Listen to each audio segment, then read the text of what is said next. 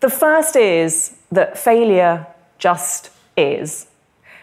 And that might sound incredibly obvious, but what I mean by that is that failure is just a fact in the same way that success is just a fact. It is just something that is going to happen to you. No matter how well you behave, no matter how many people you try to please, no matter how well you do, failure is going to happen. That's Elizabeth Day. And this is the Depression Detox Show.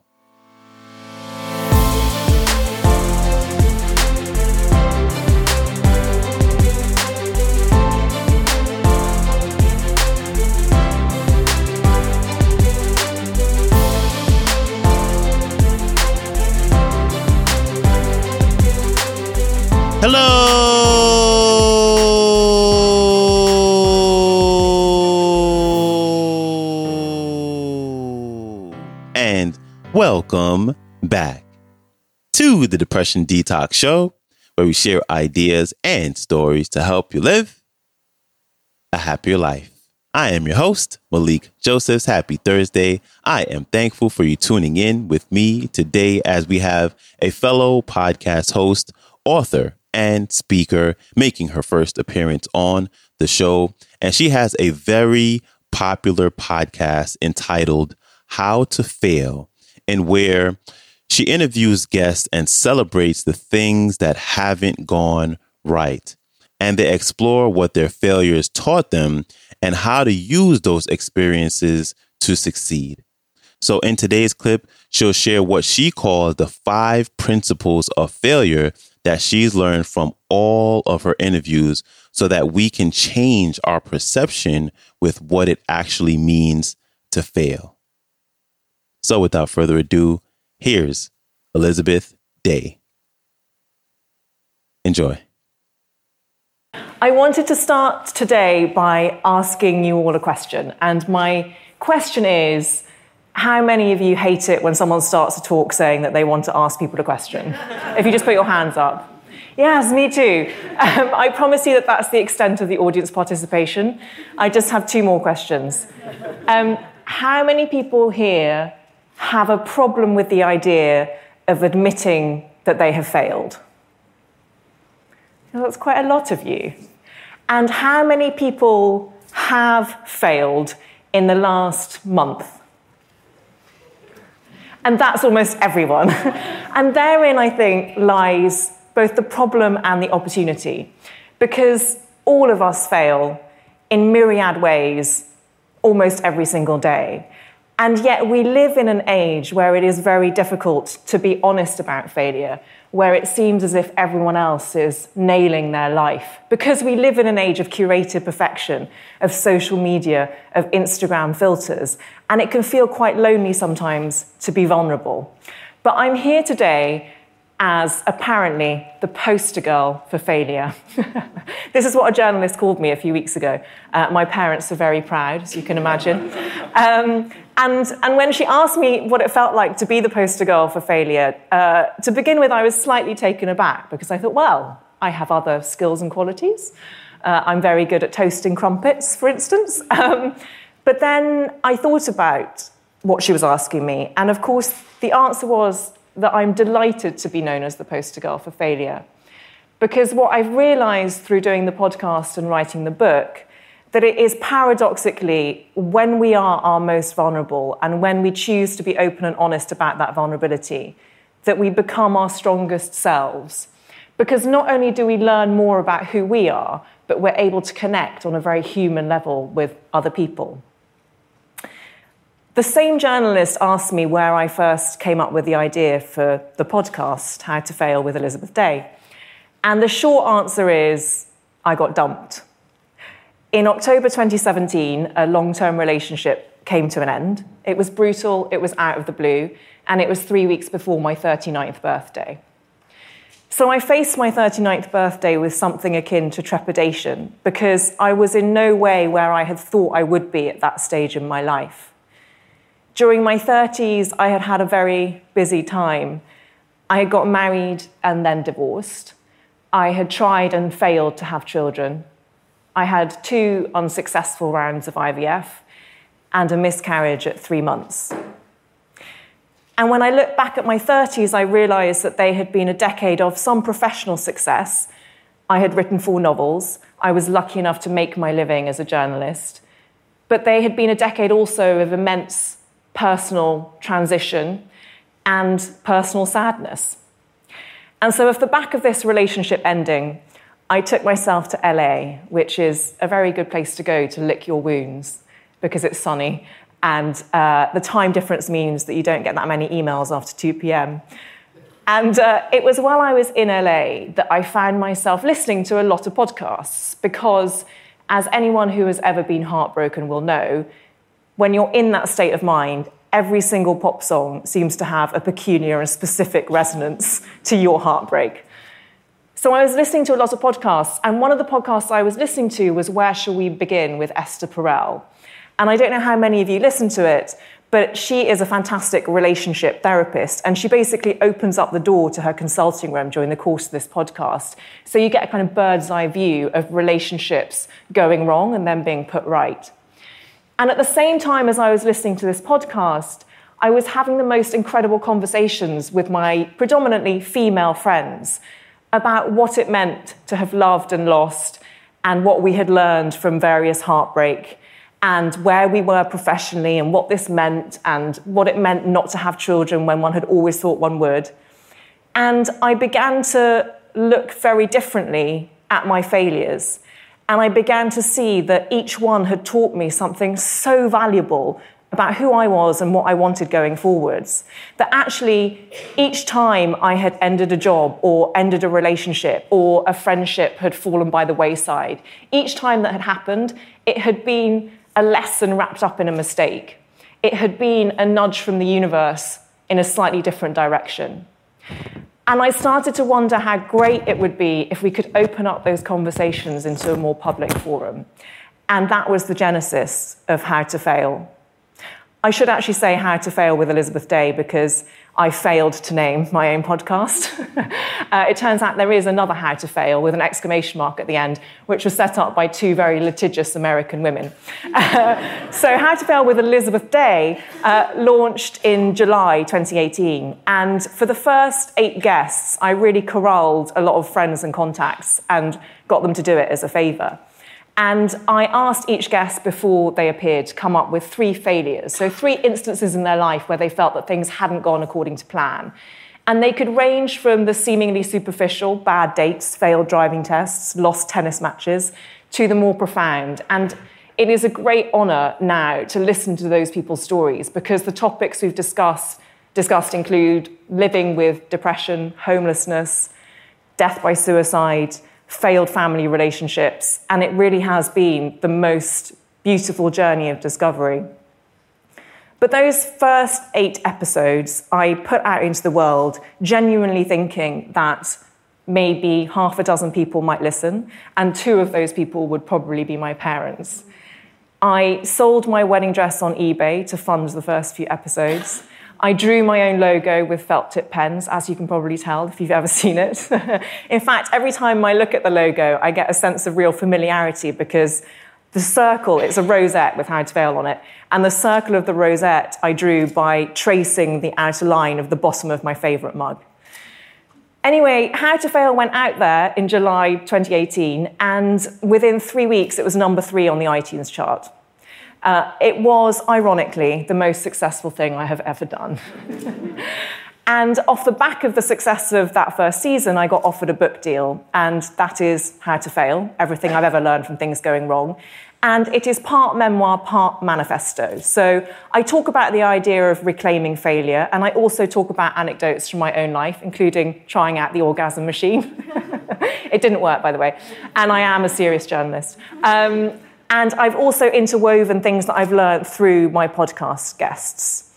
Um, it's been a really incredible thing, this journey, because it's made me realize how much we were all thirsting to talk about failure and how alone so many people feel in their failures and how ashamed they feel of acknowledging them in public.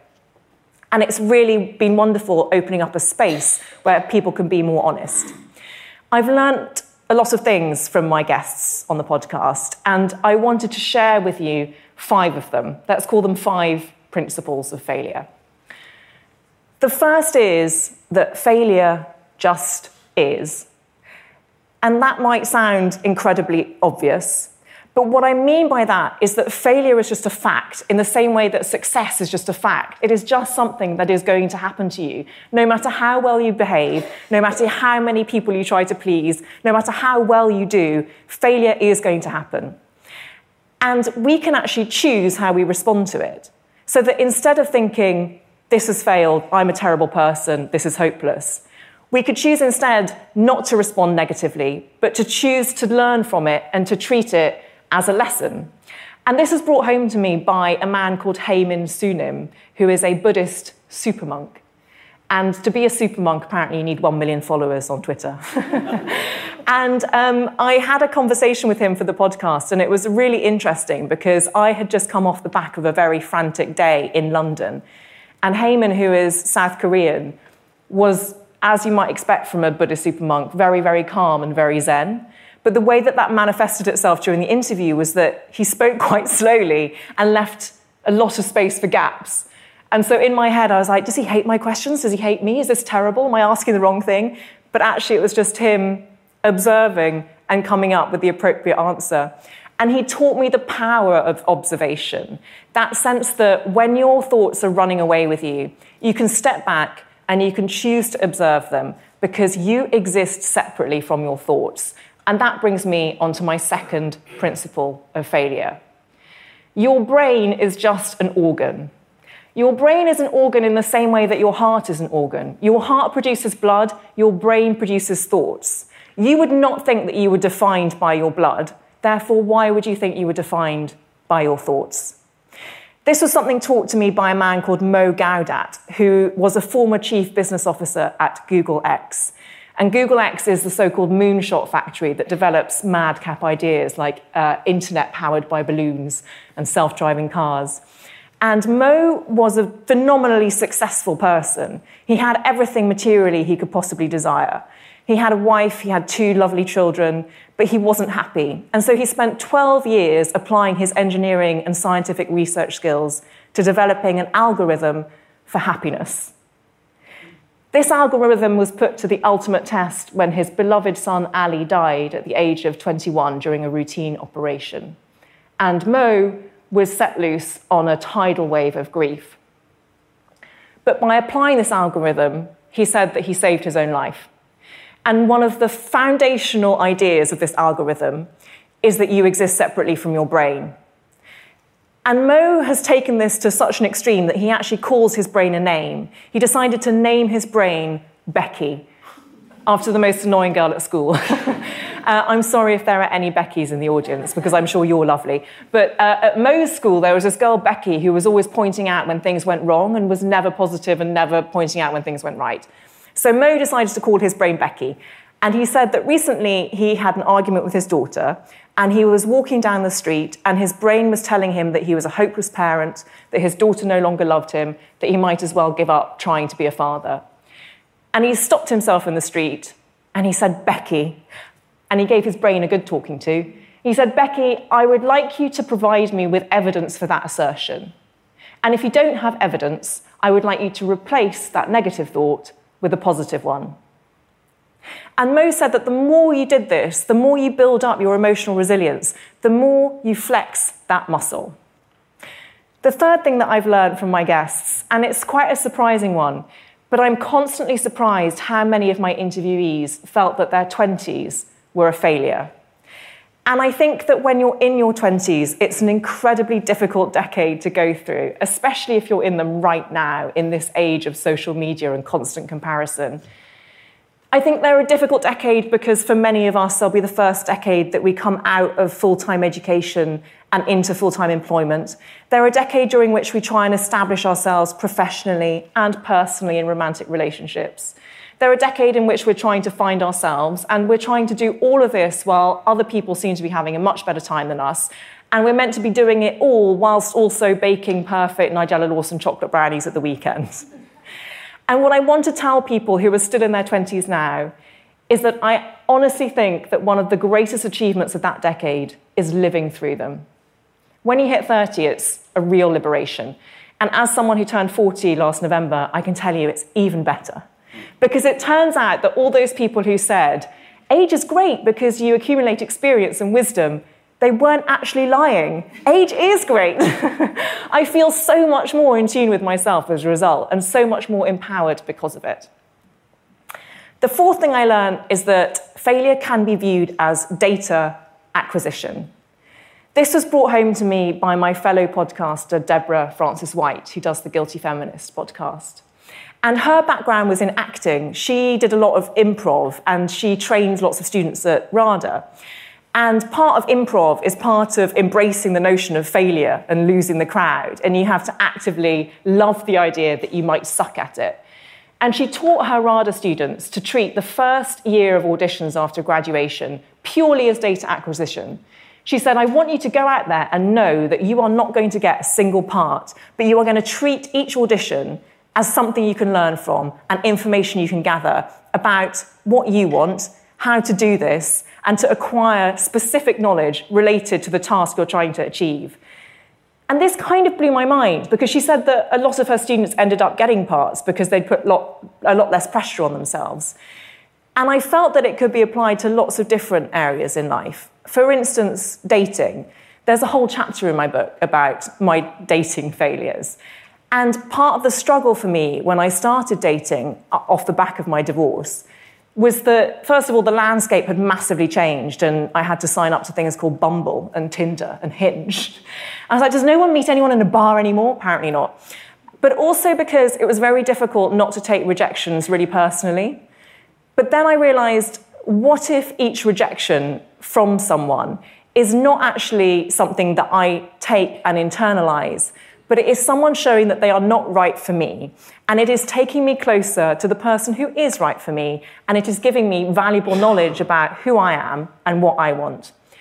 And sure enough, I did meet the person who was right for me on Hinge. the final thing that I've learned really loops back to what I was saying at the beginning, which is that we are at our most strong when we are willing to be open about our vulnerabilities. That is the ultimate source of human connection. One of the most inspiring guests I've ever had on the podcast is a man called Johnny Benjamin, who is not a household name, but is a phenomenal mental health campaigner. When Johnny was 20, he was diagnosed with schizoaffective disorder, and shortly afterwards, he found himself standing on the edge of Waterloo Bridge, about to take his own life. The pain had got so great that he could see no other way out. And it was at that moment that a stranger walked past him and, noticing Johnny's distress, stopped to talk to him. It was this single act of compassion and connection that pulled Johnny back from the edge. And six years later, Johnny launched an internet campaign to try and find that stranger. 319 million people responded, and eventually Johnny was reunited with Neil Laybourn. The two of them are now best friends, and they tour the country talking to corporations and schools about mental health. And when Johnny was telling this story to me, it was extremely emotional. We were both in tears. And it caused a wave of listener response. So many people got in touch to say that Johnny's bravery and courage in speaking about that had helped them feel it was worth continuing, had helped them feel it was less alone. And really, what I'd like to end on is that idea that however bleak it feels, however much you think you have failed, please just cling on. Cling on that little bit longer. Because the real failure might be not finding out what happens next. Big thanks to Elizabeth Day for stopping by. If you'd like to connect with her, you can go to her website, elizabethday.org. Her Instagram is Eliza B. Day. Her podcast is entitled How to Fail, and her latest book is entitled How to Fail Everything I've Ever Learned from Things Going Wrong. And everything I just mentioned, along with a link to today's entire talk, will be in the show description below. So you can go and check that out. And if you're liking the show, please give it a follow or leave a rating and review on Apple Podcast or Spotify Podcast. I truly, truly appreciate you taking out the time to do that. And that is a wrap for me. I hope you have a fantastic rest of your day, and I will see you back here tomorrow. So, until then, stay strong. Later.